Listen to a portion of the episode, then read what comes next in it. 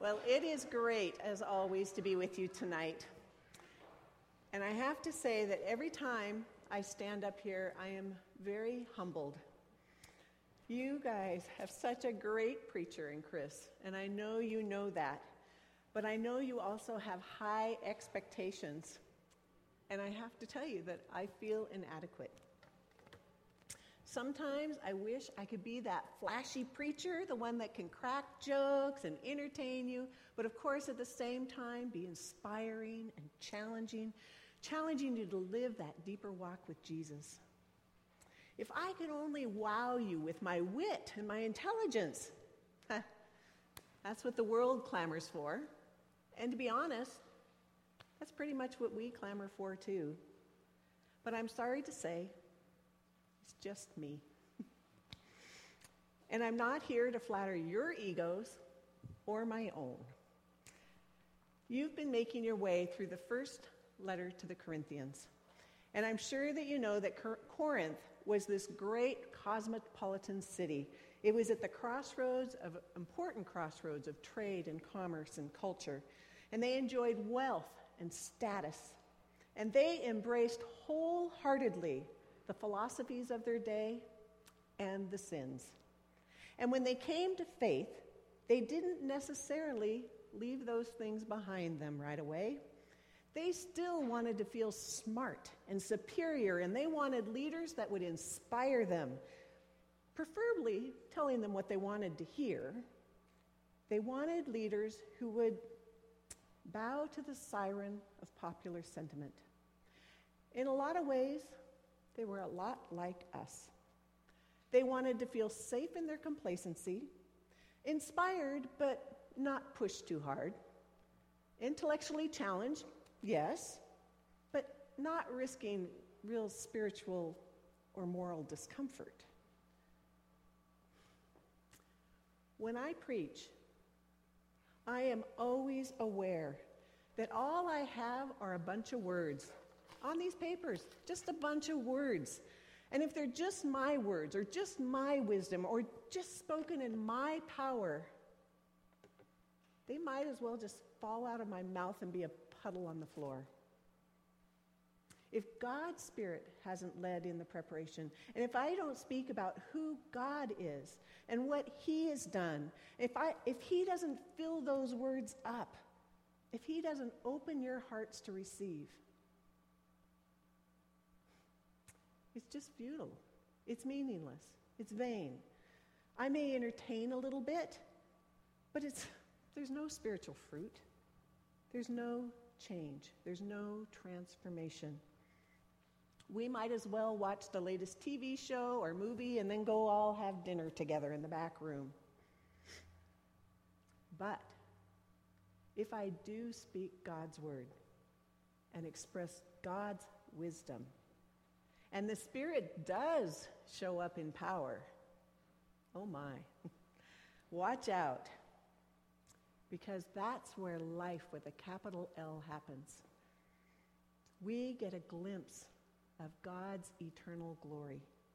We can encounter the living God among us. And we cannot stay the same. So let's pray.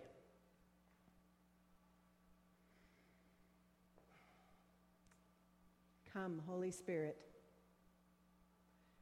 Come, come. Breathe your life among us. May the words that I speak be your words, and may you fill them and use them for your glory. Come, O Holy Spirit, move among us. May we recognize your presence here with us. May we know your heart. Come, O Holy Spirit. We pray this in the name of the Father and our Savior Jesus and his powerful Holy Spirit. Amen. So, Chris might have shared with you that the Corinthians were not all that impressed with Paul. But he wasn't really concerned because all that mattered to Paul was that he preached the message Christ crucified. It wasn't about how great a preacher he was, or how erudite or witty he was. It was all about the Spirit working through him to change lives. It didn't matter to him if they were impressed by Paul, it only mattered that they were impressed by Jesus Christ. And that wasn't going to happen by anything that Paul did. He couldn't manufacture that in any way. It was only by the power of the Holy Spirit. So tonight we're going to read from 1 Corinthians 2, and it's on page 1143 if you want to follow along. And we'll be reading as we go along from 1 to 16, but I'm going to start with just 1 to 5. So 1 Corinthians 2 1 to 5. And so it was with me, brothers and sisters. When I came to you, I did not come with eloquence or human wisdom as I proclaim to you the testimony about God. For I resolved to know nothing while I was with you except Jesus Christ and Him crucified. I came to you in weakness, with great fear and trembling. My message and my preaching were not with wise and persuasive words, but with demonstration of the Spirit's power, so that your faith might not rest on human wisdom, but on God's power. Have you ever felt really inadequate for something? Might have been a new job, uh, an exam that you had to take, a relationship my first career back in the dark ages was as an occupational therapist. And all my jobs and all my fieldwork through school were all focused on pediatrics and psychiatry. But when I got out of school and Mark and I got married, I needed a job, and I took the first thing I was offered. It was as the only OT at a small hospital. Now, to say I was less than adequately prepared is really an understatement. I was a lawsuit waiting to happen. I'm not going to tell you which hospital because I'm not sure what the statute of limitations is on malpractice. but the good news is, I didn't stay there long, and as soon as I was able, I got a job in the Bellingham Public School District where I wasn't nearly as dangerous to the population. Now, the Apostle Paul says he came weak and trembling he was fearful and feeling inadequate to the task that God had given him. He'd just come off a pretty rough season. In Philippi, he cast a demon out of a young slave gal who made a bundle of money for her owners in fortune telling. Now, the owners were a bit peeved that their money making scheme was all done, and they lied to have Paul and his partner, Silas, stripped, flogged, and thrown in jail. And when they got out, they were politely asked to leave town. In Thessalonica, the Jews riled up the crowd so much that they captured and threatened the man that they had been staying with. In Berea, it went a little bit better until some folks followed them from Thessalonica to rile up the crowds again. The response in Athens was mixed, and then Paul arrived in Corinth. He went first to the Jews who were less than enthused and became abusive, it says in the book of Acts. And so he went to the Gentiles of the city. Now, things could not have been going too terrifically well because in Acts 18:9 it says the Lord spoke to Paul in a vision telling him, "Do not be afraid. Keep on speaking. Do not be silent, for I am with you, and no one is going to attack you and harm you." Now, God wouldn't need to say that unless Paul was feeling fearful and concerned for his safety. So when he came, even though he felt inadequate and fearful, he didn't use clever, eloquent speeches to persuade them. He wasn't trying to impress them by the preacher or the preaching. He only wanted to impress them by the message, and his message was Christ crucified. Now, that's not really a catchy theme. It is very fitting as we're going to be starting Lent this week. I Don't know if you realized that. Ash Wednesday is this coming week. But it's not a theme that gives like warm fuzzies or anything, does it? Focusing on a man who was rejected and beaten crucified as a criminal. But when you learn who Jesus really was, that he was Emmanuel, God with us, God with skin on that came to live among us. And when you hear what he did when he was here, that he had power over demons, that he healed people and forgave sins, that he fed thousands with the little boy's lunch, and he walked on water, that he taught and modeled this extraordinarily countercultural life, and that he gave a glimpse of a world in which God's reign was breaking in, showing the way it was always intended to be. And when you see why he died on the cross, to redeem our brokenness, to remove that stain of sin that allowed us to freely enter that presence and purposes of the Most High God, when you get all this, then you realize Christ's crucifixion changes absolutely everything. It wasn't about Paul's fancy rhetoric, his charisma, his intellectual arguments. It was all about the power of the Holy Spirit. God's Spirit convicted, converted, and changed them. Now, the lights in this room, they work because there's an electrical current that, that powers them, right? And it's just getting dark enough to make this work. That if we didn't have that electrical current, there would only be dim bulbs, there would only be darkness. But when that power is turned on, there's illumination. It exposes everything. The Holy Spirit is that illumination. It shows us our true selves. It reveals God's purposes, and He has the power to change us from the inside out to be more like Jesus. The word that's used in verse 4 for demonstration, it means a most rigorous proof, a legal proof presented in court. Changed lives was the proof of God's movement among them, the demonstration of the Holy Spirit's power. Later in chapter 6 of 1 Corinthians, Paul tells what he saw had happened in Corinth. He said, Some of you were idolaters, some of you were adulterers, some of you were homosexuals, some of you were drunkards, you were swindlers, thieves, and robbers. And it has all changed. You were washed, you were sanctified, you were justified in the name of the Lord Jesus and by the Spirit of our God.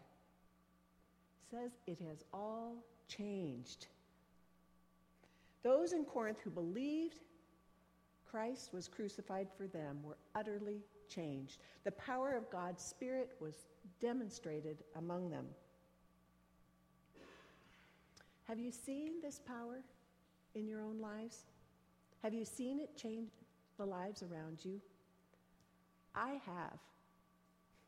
I've seen it in my own life. I've seen it in my husband's life. I've seen it in our marriage. I've seen it in the lives of my friends. God is still in the business of miracle making. My standing up here is evidence of that. If we had a couple extra hours, the stories we could share.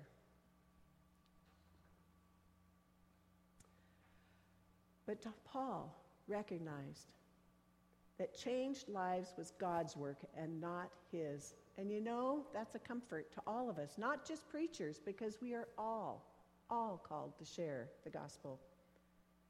It really isn't about us. We can't convict, convert, or change. It's all about God's Spirit working through us.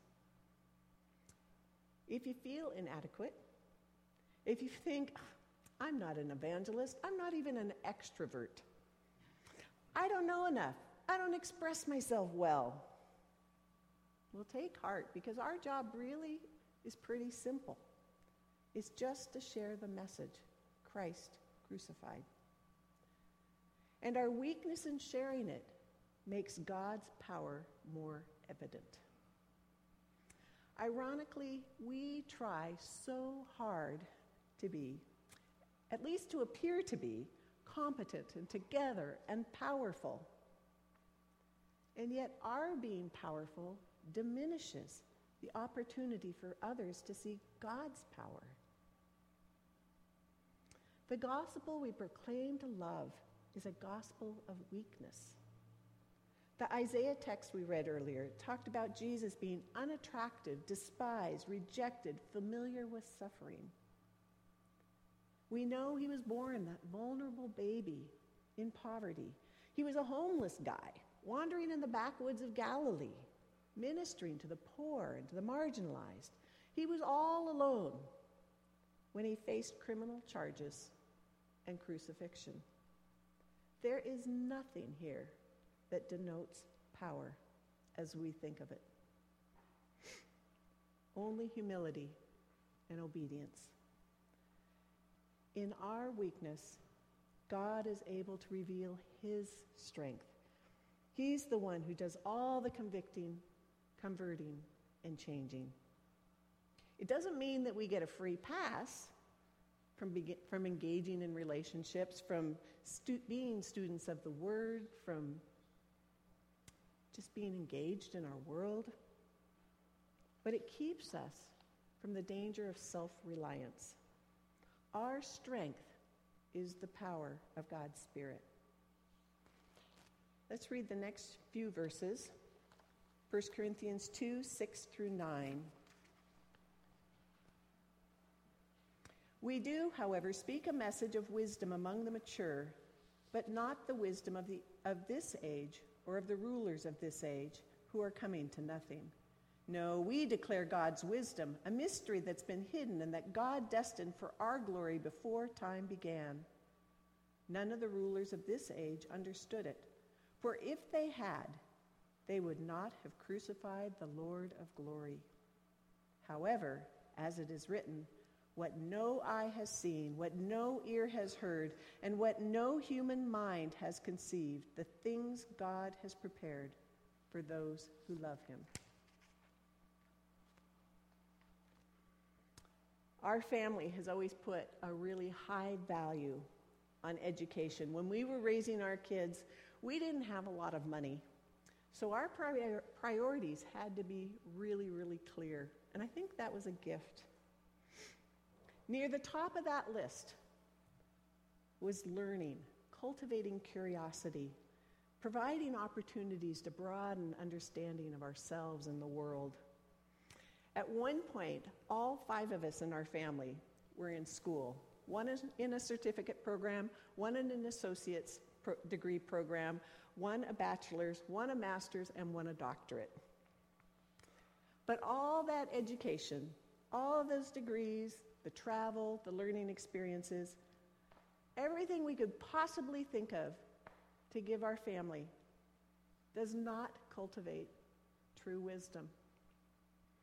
Paul describes true wisdom as God's wisdom, as his as secret wisdom, a wisdom that has been hidden and that God destined for our glory before time began. It's hidden from those who don't believe, hidden for the centuries as his people waited. It can't be figured out by any kind of human reasoning. It has to be revealed by God. Back in chapter 1, Paul wrote, We preach Christ crucified, a stumbling block for, to the Jews and foolishness to Gentiles, but to those whom God has called, both Jews and Greeks, Christ, the power of God and the wisdom of God. The world doesn't get it. Not the Jews, not the Greeks, not the ones who crucified Jesus, not anyone in their own human wisdom, but God's wisdom was destined for our glory before time began. Before creation, God had a sovereign plan. Jesus was not plan B for salvation. And it says this plan is for our glory. The paraphrase in the message says it this way What God determined as the way to bring out His best in us long before we ever arrived on the scene the way to bring out God's best in us, our glory. Christ, excuse me, Christ crucified brings us back to reality, brings us back to who we really are, who we were created to be. He brings us back to that relationship with our God, redeeming and restoring us for the purposes for which we were created. We are heirs with Christ, sharing in his sufferings, but also in his glory. Can you sit with that for a moment? We share Christ's glory. Glory that was planned before time began. Christ was crucified out of love for us, to bring out God's best in us, to share his glory. The world doesn't get it, but we do because the Spirit reveals it to us. The Spirit enables us to receive the message of Christ crucified and to respond to what God has lovingly prepared for us before creation. Our strength is in the Spirit's power, and our wisdom is in the Spirit's revelation. I'll finish the, our section. I'm going to read verse 9 again and then go on to 16. However, as it is written, what no eye has seen, what no ear has heard, and what no human mind has conceived, the things God has prepared for those who love him. These are the things God has revealed to us by his Spirit. The Spirit searches all things, even the deep things of God. For who knows a person's thoughts except their own spirit within them? In the same way, no one knows what the thoughts of God, the thoughts of God except the Spirit of God. What we have received is not the spirit of the world, but the Spirit who is from God, so that we may understand what God has freely given us. This is what we speak, not in words taught us by human wisdom, but in words taught by the Spirit, explaining spiritual realities with Spirit taught words. The person without the Spirit does not accept the things that come from the Spirit of God, but considers them foolishness and cannot understand them because they are discerned only through the Spirit. The person with the Spirit makes judgments about all things, but such a person is not subject to merely human judgments. For who has known the mind of the Lord so as to instruct him? But we have the mind of Christ.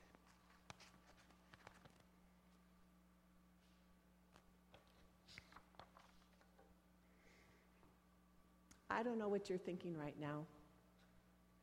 Maybe that's best. Maybe you're making your list for the week ahead, or you're thinking about what's for dinner back here afterwards. Only you know what you're thinking. But in the same way, only God knows what God's thinking. But the Spirit that we're speaking of is God's Spirit.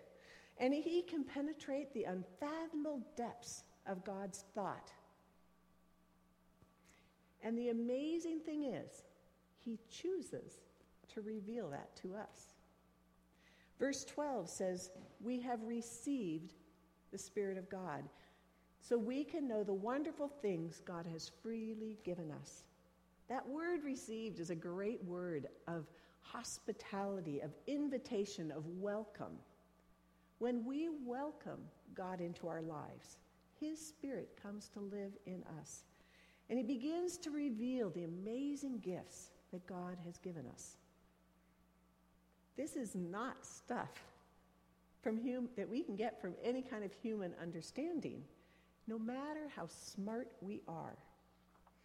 In this section, Paul uses two Greek words to contrast the one who does not have the Spirit and the one who does psychikos and pneumatikoi. Now, you may have recognized some roots there. The unspiritual person Paul calls psychikos. It comes from the Greek root psyche, which means soul. To call someone unspiritual doesn't mean that they're evil or sinful. They simply operate on the basis of the soul and not the spirit. Their only reference is the things of this world. They have not welcomed God's spirit. So there's this absence of spiritual discernment. Spiritual things just seem silly or foolish. Now, my father has struggled with the choices we've made as a family. Why would we give so much time and money to the church? Why would we give things away when we could sell them? Why would we leave a good job, uproot our family, and go to Mexico for a year and work for free? We're nuts. He's gotten so frustrated and angry. He's told us we're idiots and that we are going to ruin our children. Now, if you know my kids, there's one. They're not ruined. They're great kids. But he can't understand. He can't possibly get from his human perspective the values that we hold and the choices that we've made. The other word that Paul uses for spiritual is pneumatikoi. Pneuma is the root there, means spirit or breath. Pneumatikoi are spiritual people.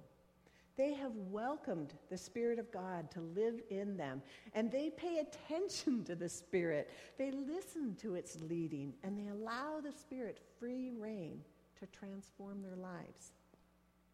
You'll see in the next chapter that Paul's distressed because the Corinthians, though they think that they're very, very spiritual, their lives don't necessarily reflect it.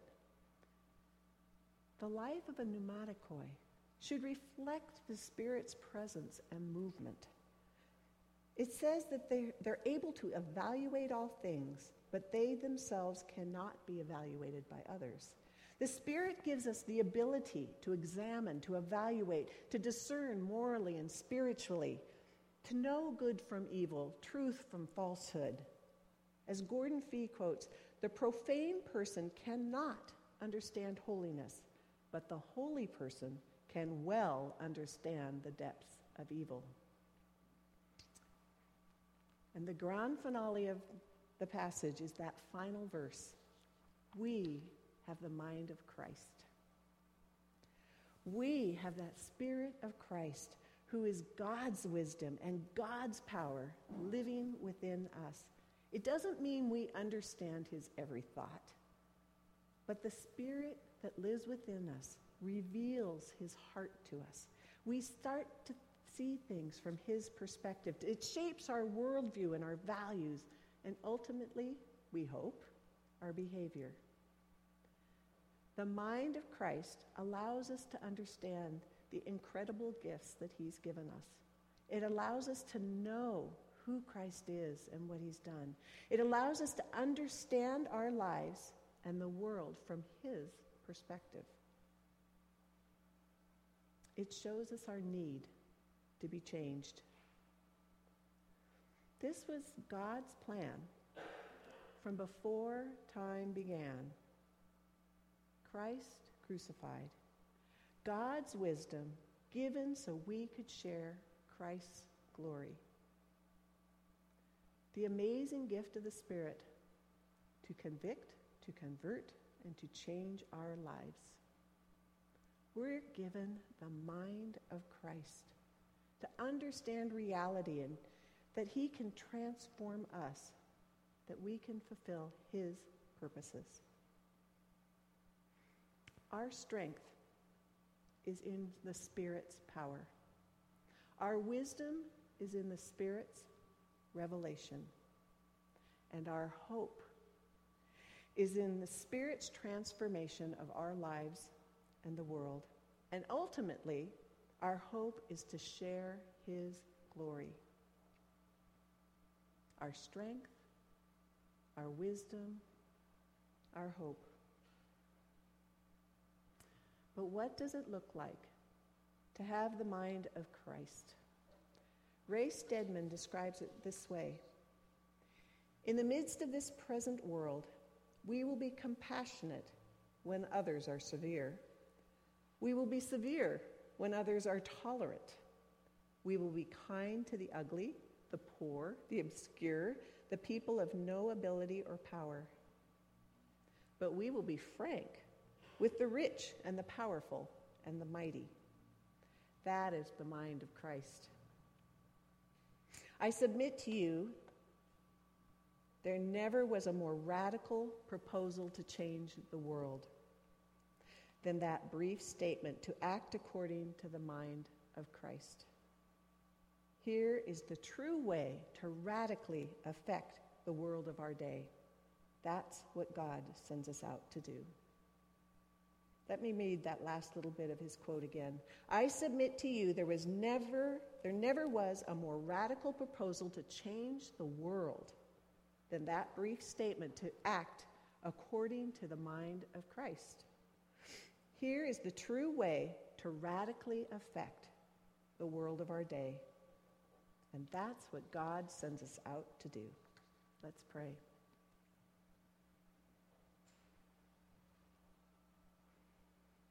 God Most High, we are humbled and awed that you would make a plan ages and ages ago for us to be able to share your glory. That you would send your Son from your presence and sacrifice him through crucifixion out of love for us. That you would send your Spirit. Give us your mind to live inside of us, to help us understand who you are and all you've done for us, and to enable us to live the way you've created us to live. Lord, may we welcome you into our lives. May we allow you free reign to renew us. May we all say yes to you tonight. May our lives reflect the mind of Christ that you've given us, and may your Spirit's power be demonstrated in our lives. May we be people who reflect you and your kingdom values in this world. May we say yes to you. Yes, we acknowledge that we've been often unspiritual, living our lives as if our only reference is the things of this world, not living in the truth of your wisdom and your power. And yes, we accept Christ's crucifixion and that his death changes everything. And yes, we welcome your spirit into our lives and we invite you to make your home in us, to demonstrate your power in and through us. Be our strength. Be our wisdom. And Lord, be our hope. And may all praise be to your wise and powerful name. Amen.